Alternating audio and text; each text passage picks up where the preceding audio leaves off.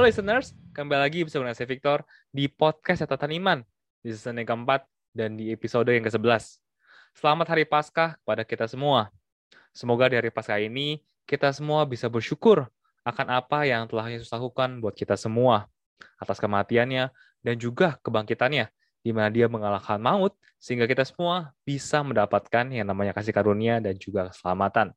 Oke, okay, so selamat Hari Paskah ya buat semuanya. Nah, hari ini kita ngebahas mengenai sesuatu yang mungkin agak berbeda ya moodnya dengan Hari Paskah gitu.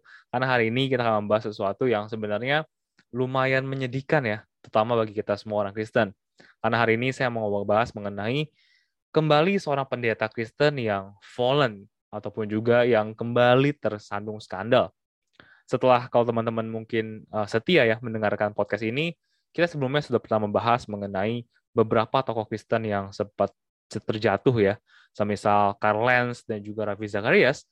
Nah, hari ini saya ngebahas mengenai satu lagi nih, tokoh Kristen yang gak kalah besarnya, yang kembali jatuh dan juga tersandung kasus. Dia adalah Brian Houston.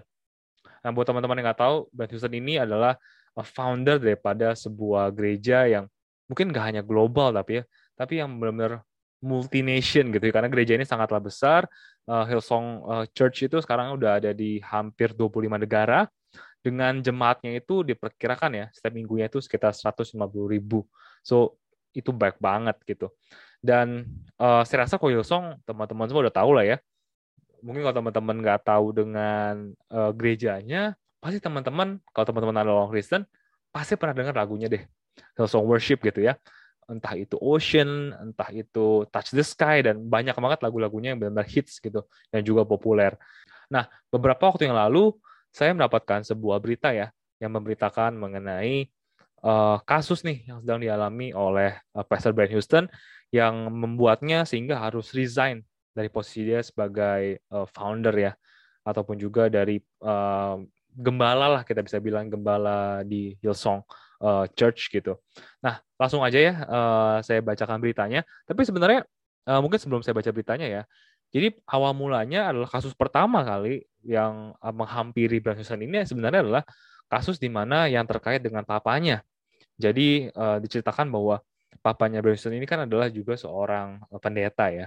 Jadi pas uh, diberitakan bahwa pada tahun sembilan belas tujuh puluh ini papanya ini melakukan sexual abuse kepada uh, seorang pria gitu ya. Dan uh, disinyalir bahwa sebenarnya Brian Houston tuh tahu mengenai kasus ini, tahu mengenai apa yang dilakukan oleh bapaknya, tapi Brian Houston ini nggak ngomong ataupun juga nggak, nggak melaporkan. Sehingga akhirnya inilah yang menjadi kasus. Jadi ini awal mulanya adalah kasus kasusnya ini. Tapi sebenarnya yang membuat sampai Brian Houston resign itu adalah kasus yang lainnya. Nah, ini kita bacakan aja ya. Kita baca sebuah artikel yang diambil dari the guardian dot com yang berjudul uh, Hillsong Brian Houston uh, Resign from Megachurch gitu. Nah, jadi uh, kurang lebih sih inti daripada berita ini adalah bahwa ada dua kasus nih yang menyandung uh, Brian Houston. Yang pertama ini adalah uh, sebuah kasus di mana uh, kalau di berita beritanya ya dituliskan adalah involved in appropriate text message, ataupun juga jadi di, diberitakan bahwa si Brian Houston ini memberikan S M S lah ya, ataupun juga mengasih, nggak tahu sih bentuknya apakah WhatsApp ataupun juga iMessage ataupun apapun itu ya. Nah, itu pesan kepada seorang uh, staffnya yang yang berjenis kelamin perempuan gitu. Dan akhirnya sehingga membuat perempuan ini akhirnya harus keluar daripada Hillsong. Nah, uh, berita ataupun juga statement daripada pihak Hillsong Church adalah dibilang pada waktu itu adalah Pastor Brian ini lagi dalam influence daripada pil tidur gitu. Jadi dia punya ketergantungan akan pil ini, sehingga akhirnya hal inilah yang membuat dia katanya mendorong dia mengirimkan S M S seperti ini gitu ya. Nah, itu kasus yang pertama. Kasus yang kedua ini adalah uh, terkait dengan komplain pada tahun dua ribu sembilan belas. Jadi ini katanya kasusnya ini adalah setelah Hillsong Conference. Jadi pada saat Hillsong Conference, kembali si Brian Houston ini dikatakan memiliki apa ya, uh, anxiety gitu ya, memiliki kecemasan sehingga dia harus mengkonsumsi obat anti-anxiety atau juga anti-kecemasan ini. Dan namun eh, pada waktu itu katanya dia meminumnya sambil minum alkohol gitu ya, akhirnya membuat dia akhirnya jadi kehilangan kontrol lah, sehingga pada saat setelah Hillsong Conference itu dia masuk ke dalam sebuah kamar yang uh, di dalamnya itu uh, tamunya adalah perempuan gitu ya. Dan ini tentunya sebagai uh, seorang gembala ini sebuah tindakan yang inappropriate gitu. Nah, dan akhirnya atas dua kasus ini sih sebenarnya yang ngebuat akhirnya board daripada Hillsong Church akhirnya uh, membuat uh, Pastor Brian Houston ini harus resign gitu ya. Dan saya, saya baca beberapa beritanya, I think two weeks ago, dua minggu lalu itu uh, istrinya juga Bobbie Houston akhirnya di ditendang lah tanda kutip ya, ditendang dari Hillsong Church juga gitu. Nah, hari ini tapi saya nggak mau ngebahas mengenai fokus mengenai kasusnya ya, gitu ya, karena ini bukan akun gosip ya, kita kita bukan channel gosip, jadi kita nggak membicarakan mengenai orang. Dan saya percaya bahwa mereka ya mereka harus bertanggung jawab gitu atas apa yang mereka lakukan. Jadi I think it's not our part untuk bisa komen uh, atau juga condemn them gitu ya, atau juga mengutuk mereka gitu.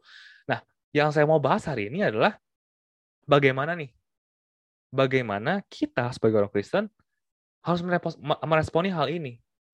Bagaimana kita sebagai orang Kristen mendengar sebuah berita ada seorang gembala yang begitu besar, gembala yang menjadi panutan begitu banyak orang jatuh gitu karena kasus seperti ini. Kita responnya harus seperti apa gitu? Karena kalau kita nggak bisa meresponnya dengan tepat, kemungkinan ada beberapa dari kita yang jadinya akan skeptis, ataupun juga antipati terhadap kekristenan. Atau mungkin juga ada yang merasa ya masa bodoh aja gitu, which is itu juga sesuatu yang salah. Jadi hari ini saya mau ngebahas mengenai sebenarnya respon seperti apa sih yang benar sebagai orang Kristen saat kita diperhadapkan dengan sebuah berita yang seperti ini. Nah, saat kita pertama kali mendengar berita seperti ini, berita mengenai ada seorang pendeta ataupun juga seorang tokoh Kristen yang kembali harus tersandung kasus dan jatuh, tentu pasti perasaan dulu ya yang pertama kali muncul, emosi dulu gitu yang pertama kali muncul, dan umumnya itu adalah emosi sedih dan juga marah gitu. Dan menurut saya hal ini tuh sebenarnya wajar untuk kita semua rasakan, karena muka daripada dosa itu ya memang jelek gitu, muka dosa itu adalah buruk, dan apalagi kalau hal ini dipertontonkan oleh suatu tokoh atau seorang tokoh yang harusnya jadi role model bagi kita semua. Jadi menurut saya wajar sih untuk kita pertama-tama ya merasakan sedih dan juga amarah.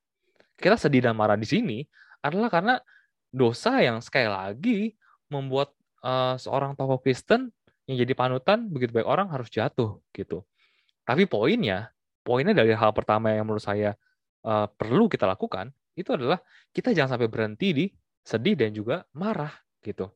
Sedih dan juga marah sekali lagi adalah perasaan yang wajar untuk kita rasakan, tetapi bukan untuk kita kembangkan atau bahkan kita sebarkan gitu ya perasaan ini kepada orang-orang, terutama kepada orang-orang yang mungkin belum dewasa.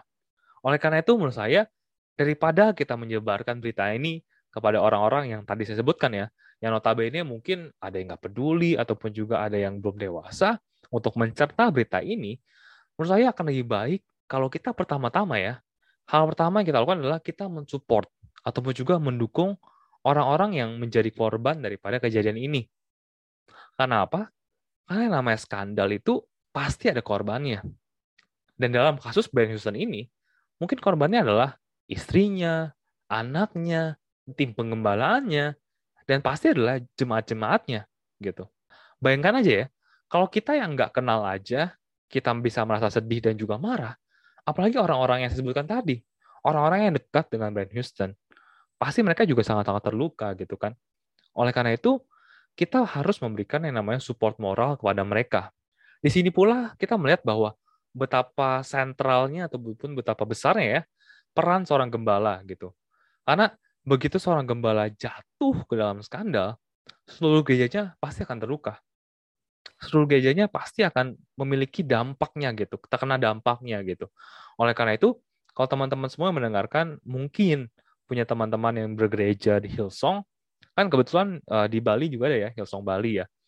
Kita bisa coba tanyakan dulu gitu, daripada kita istilahnya ya, kita nyebarin berita-berita gini yang nggak jelas, yang nggak jelas maksudnya ya, kepada orang-orang.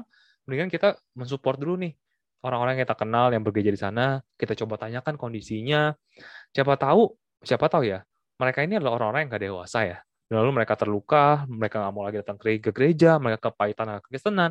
Nah, oleh karena itu penting buat kita semua, kita make sure dulu nih, apakah yang mereka rasakan bagaimana respon mereka terhadap berita ini, dan coba kita tanya, apa yang bisa kita bantu? Apa yang bisa kita support? Gitu. Jadi menurut saya ini hal kedua yang perlu kita lakukan ya. Jadi selain pertama adalah wajar untuk kita merasa sedih dan juga marah, kedua adalah kita perlu memberikan support kepada korban atau juga orang yang tersakiti akibat daripada skandal ini. Gitu. Nah, hal yang ketiga nih, yang menurut saya perlu kita lakukan adalah belajar dan berdoa. Maksudnya apa? Karena di zaman sekarang ini, orang itu saat mendengar berita seperti ini ya, terutama mengenai skandal, itu cenderung pertama adalah ngejudge gitu ya, mencibir dan juga menghakimi dan segala macam. Padahal menurut saya sebenarnya ya, yang harus dilakukan adalah pertama-tama adalah jadikan hal ini sebagai pelajaran gitu. Hal jadikan hal ini sebagai warning kepada diri kita sendiri, bahwa apabila seorang gembala saja yang begitu tinggi, yang istilahnya ya tiap hari makanannya firman Tuhan, yang tiap hari kerjanya di gereja gitu ya, bisa jatuh, apalagi saya, apalagi kita semua gitu. Sebagaimana kalau kita baca ya, di firman Tuhan itu ada di satu Korintus sepuluh ayat sebelas. satu Korintus sepuluh ayat sebelas berkata seperti ini, semua hal itu terjadi kepada mereka untuk menjadi contoh bagi orang-orang lain. Dan semuanya itu tertulis juga untuk menjadi peringatan kepada kita. Sebab kita sekarang hidup di masa akhir zaman. Oleh karena itu, marilah kita semua gunakan berita ini untuk kita tuh belajar berjaga-jaga. Dan juga di sisi lain, kita juga berdoa kepada Tuhan untuk memberikan kita kekuatan, sehingga kita nggak jatuh dalam godaan, dan juga berdoa kepada Tuhan untuk menjauhkan kita dari yang namanya pencobaan. Gitu ya. Jadi kita Uh, stop dulu deh, kita stop menghakimi, stop menilai kekurangan orang lain, tapi kita coba untuk belajar dan juga berdoa gitu. Jangan sampai kita mencibir orang, kita pun nanti akan jatuh dalam lubang yang sama gitu ya.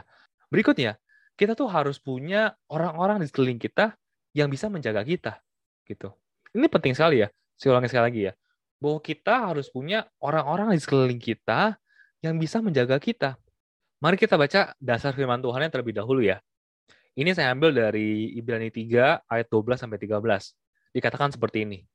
Jadi saudara-saudara, waspadalah supaya tidak ada yang berdosa di antara kamu dan tidak mau percaya dan berhenti mengikut Allah yang hidup.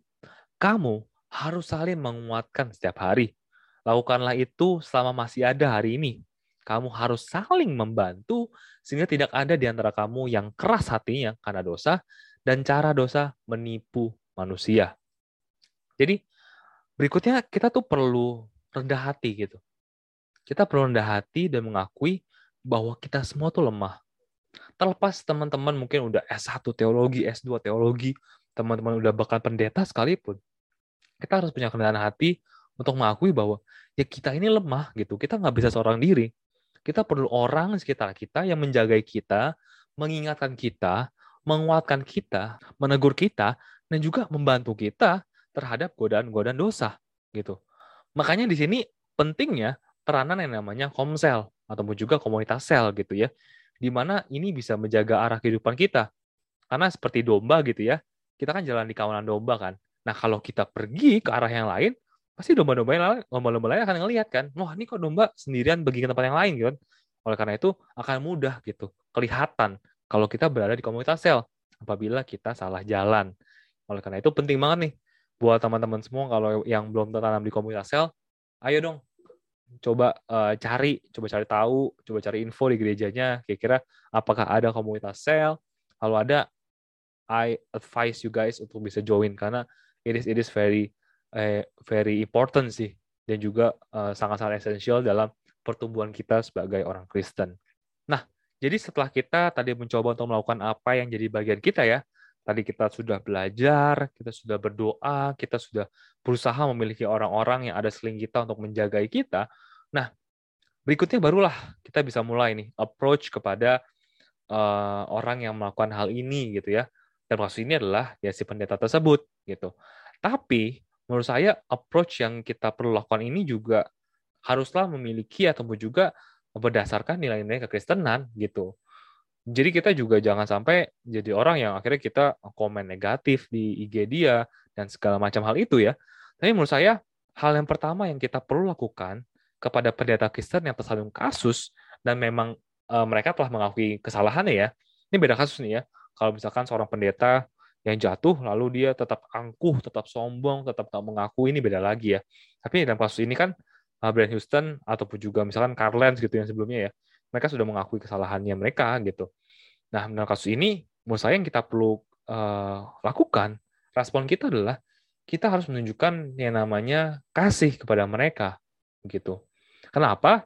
Karena kalau kita baca ya di Galatia enam ayat satu itu dikatakan bahwa saudara-saudara, kalaupun seorang kedapatan melakukan suatu pelanggaran, maka kamu yang rohani harus memimpin orang itu ke jalan yang benar dalam roh lemah lembut, sambil menjaga dirimu sendiri, supaya kamu jangan kena pencobaan.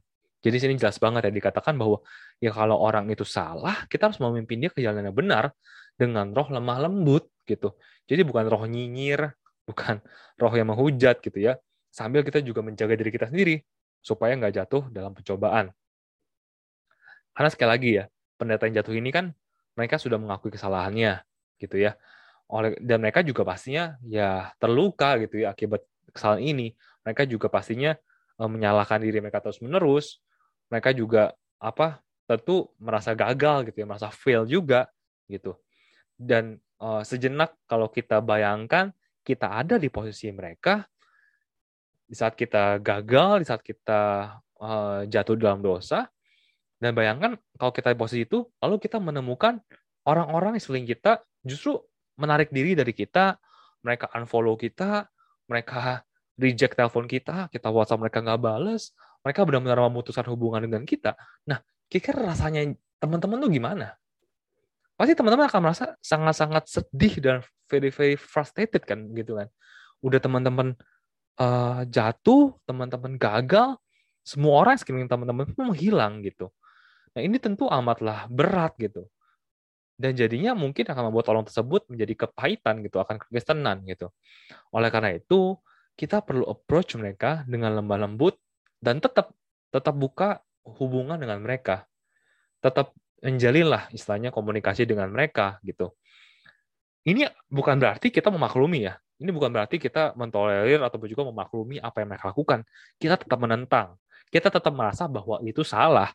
Tapi kita perlu menunjukkan kasih Yesus yang nggak berkesudahan kepada mereka melalui pertemanan kita gitu.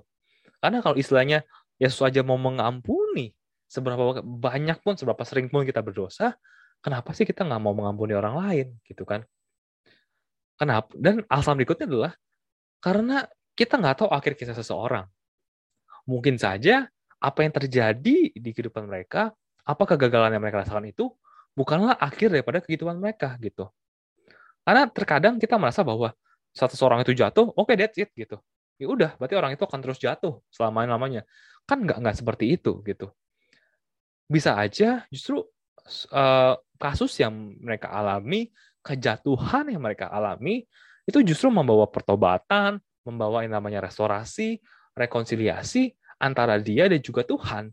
Sehingga next-nya si orang tersebut, dalam kasus ini misalkan Brian Houston ya, akhirnya punya hubungan yang lebih baik lagi kepada Tuhan. Kan kita nggak tahu, kita nggak tahu proses kehidupan seseorang kan. Nah, kalau kita sejenak ya melihat ke Alkitab, itu ada dua tokoh Alkitab yang juga pernah mengalami yang namanya kejatuhan gitu ya. Saya ambil contoh yang pertama adalah Yudas Iskariot dan yang kedua adalah Petrus. Yudas Iskariot jatuh karena dia menjual Yesus gitu ya. Dia memberitahukan lokasi Yesus, menyerahkan Yesus kepada Uh, imam-imam tinggi dan juga prajurit Romawi gitu. Nah, pada saat Yudas jatuh, apa responnya Yudas? Dia mengakhiri kehidupannya gitu kan. Dia merasa bahwa ya that's it gitu, it's done. Dia sudah failed dan segala macam. Nah, yang kedua adalah Petrus.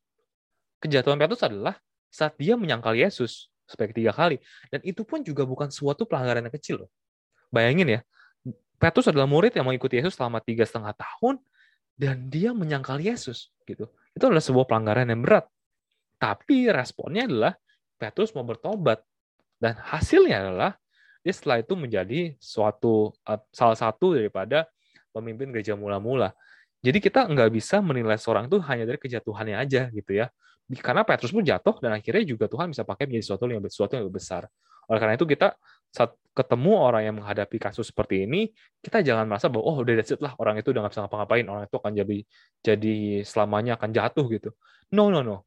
Justru kita perlu berikan mereka eh, berikan mereka kasih gitu ya, supaya mereka bisa bangkit dan supaya Tuhan bisa pakai mereka lebih besar lagi gitu. Karena kita percaya bahwa ya Tuhan yang kita sembah adalah Tuhan yang Maha Kuasa, Tuhan yang bisa mengubahkan segala sesuatu. Itu yang kita nggak boleh lupa. Nah, berikutnya, yang kita juga perlu belajar dari kejadian ini adalah, mungkin berikutnya ini kita apa ya kita ambil dari sisi yang lebih general ya, sisi yang lebih luas lagi adalah, bahwa kita perlu untuk mendoakan seluruh pemimpin Kristen di seluruh dunia. Gitu. Kenapa? Karena, karena jadi gembala itu nggak mudah loh guys. Jadi seorang pendetanya susah. Jadi seorang pendeta aja nggak mudah, apalagi jadi seorang gembala gitu, yang, yang memimpin tim penggembalaan, tim pendeta di bawah-bawahnya itu nggak nggak gampang. Semakin tinggi posisi seseorang, itu cobaannya semakin banyak. satu Petrus lima ayat delapan dikatakan bahwa sadarlah dan berjaga-jagalah. Lawanmu si iblis berjalan keliling sama seperti singa yang mengaum-ngaum dan mencari orang yang dapat ditelannya. Jadi bayangin ya guys, kalau kita aja nih ya, orang orang yang mungkin nggak punya dampak yang terlalu besar dicobai iblis dengan begitu luar biasa, apalagi orang-orang yang di atas sana gitu. Orang-orang yang iblis tahu bahwa kalau dia jatuh, dampaknya kepada kekristenan akan sangat besar. Pasti godaannya juga akan sangat-sangat banyak gitu. Oleh karena itu, kita perlu nih untuk mensupport para pemimpin kita dengan berdoa buat mereka. Supaya mereka mau merendahkan diri mereka, dan supaya mereka terus dijaga oleh Tuhan gitu. Oke, jadi itu adalah respon berikutnya ya guys, yang kita perlu lakukan. Nah, berikutnya juga yang bisa kita pelajari dari kejadian ini adalah supaya kita jangan pernah tempatkan iman kita kepada manusia, gitu. Mau dia pendeta yang luar biasa, mau dia pendeta yang telah buat ratusan ribu orang bertobat, gitu misalkan ya, ataupun dia gembala yang punya gereja banyak, itu nggak peduli gitu. Karena sehebat apapun mereka, mereka tetaplah manusia yang bisa jatuh, gitu. Oleh karena itu, buat teman-teman yang mendengar berita ini atau juga berita-berita yang lainnya ya, berita-berita mengenai kejatuhan pendeta yang lainnya, dan teman-teman iman yang terguncang, itu adalah sebuah tanda bahwa mungkin teman-teman menaruh iman teman-teman kepada pendeta, kepada manusia, dan bukan kepada Tuhan. Saya ulangi sekali lagi ya, kalau berita ini mengguncang hati teman-teman, itu tandanya kalau teman-teman menaruh iman teman-teman kepada manusia dan bukan Tuhan. Oleh karena itu, marilah stop kita menaruh pengharapan itu ya, menaruh iman kita kepada manusia, kepada pendeta kita, tapi marilah kita fokus dan juga tetap bergantung kepada Tuhan. Dan ini menarik ya, ada sebuah quotes yang berasal daripada seorang pendeta di Skotlandia, namanya adalah Robert Murray. Dia ngomong begini, "The falls of professing Christian into sin make me tremble. I have been driven away from prayer and burdened in fearful manner by hearing or seeing their sin. This is wrong. It is right to tremble and to make every sin of every professor a lesson. It is right to tremble and to make every sin of every professor a lesson of my own helplessness, but it should lead me the more to Christ." Jadi dibilang bahwa kejatuhan daripada orang-orang uh, tokoh-tokoh Kristen kepada dosa itu membuat dia terkadang menjadi gemetar gitu ya. Dan ini membuat pendeta ini menjadi jauh dari doa dan juga uh, jadi be- jadi terbeban berat gitu ya saat mendengar ataupun juga melihat dosa-dosa mereka. Dan pendeta ini bilang bahwa ini ini ini adalah attitude yang salah gitu. Bahwa ya boleh aja kita menjadi gemetar gitu ya, boleh aja kita merasakan perasaan tersebut, tapi kita harus membuat setiap dosa tersebut menjadi pelajaran justru. Pelajaran mengenai ketidakmampuan kita gitu. Dan bagaimana dari ketidakmampuan tersebut membuat kita menjadi semakin bergantung kepada Tuhan gitu. Jadi intinya adalah kejatuhan para tokoh-tokoh Kristen ini, mau itu Brian Houston, Carl Lentz, Ravi Zacharias, itu harusnya membuat kita semua semakin menyadari keterbatasan yang kita miliki, dan membuat kita itu harusnya semakin bergantung dengan Tuhan. Caranya dengan apa? Bergantung kepada Tuhan. Salah satunya adalah dengan membaca Alkitab, gitu ya.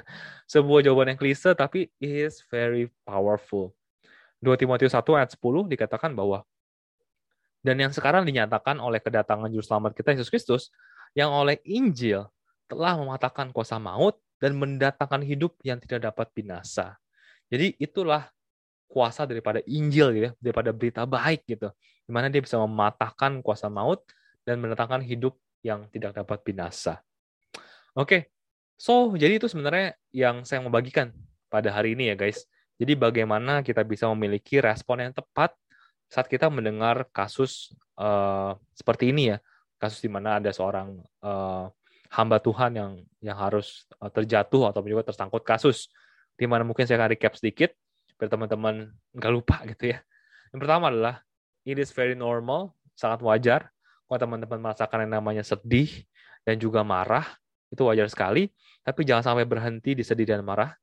Tapi eh, marilah kita memberikan respon yang positif. Itu adalah pertama-tama dengan kita memberikan support kepada orang-orang yang menjadi korban akibat skandal ini, mau itu pihak keluarganya ataupun juga para jemaatnya. Yang ketiga, kita perlu belajar dan berdoa dari kasus ini.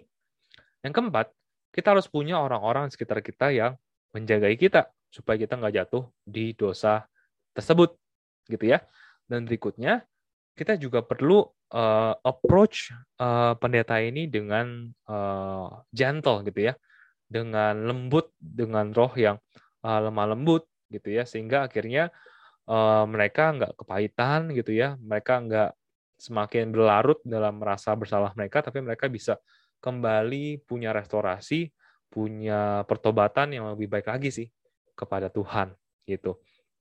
Dan berikutnya, kita perlu untuk men- nggak lupa untuk mendoakan seluruh pemimpin uh, Kristen ya di dunia ini, termasuk juga pendeta kita masing-masing.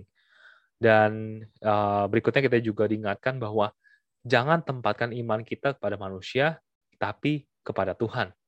Gitu. Dan yang terakhir adalah kita perlu terus bergantung kepada Tuhan.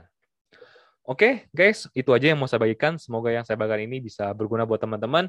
Semoga saat uh, berikutnya saat kita amit-amit ya kalau ada lagi.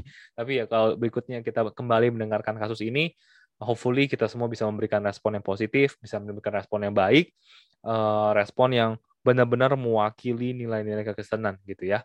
Oke, okay, so itu aja. Nah, buat teman-teman yang mungkin punya apa ya pendapat lain, ataupun juga punya ide-ide lain, ataupun juga teman-teman merasa bahwa ada hal-hal lain yang bisa kita lakukan uh, terhadap uh, kasus-kasus seperti ini, silakan komentar di kolom komentar di bawah ini ya, gitu. Oke, okay? uh, dan buat teman-teman yang mungkin punya ide-ide menarik, topik-topik yang gak kalah serunya, buat saya bahas di episode-episode mendatang, silakan uh, bisa langsung saja komentar juga di kolom komentar, ataupun juga uh, dari message saya, di Instagram saya di at victor detia, ataupun juga di at prisai iman. So, segitu aja guys buat episode kali ini. Thank you guys for listening. See you in another episode. Tuhan Yesus memberkati.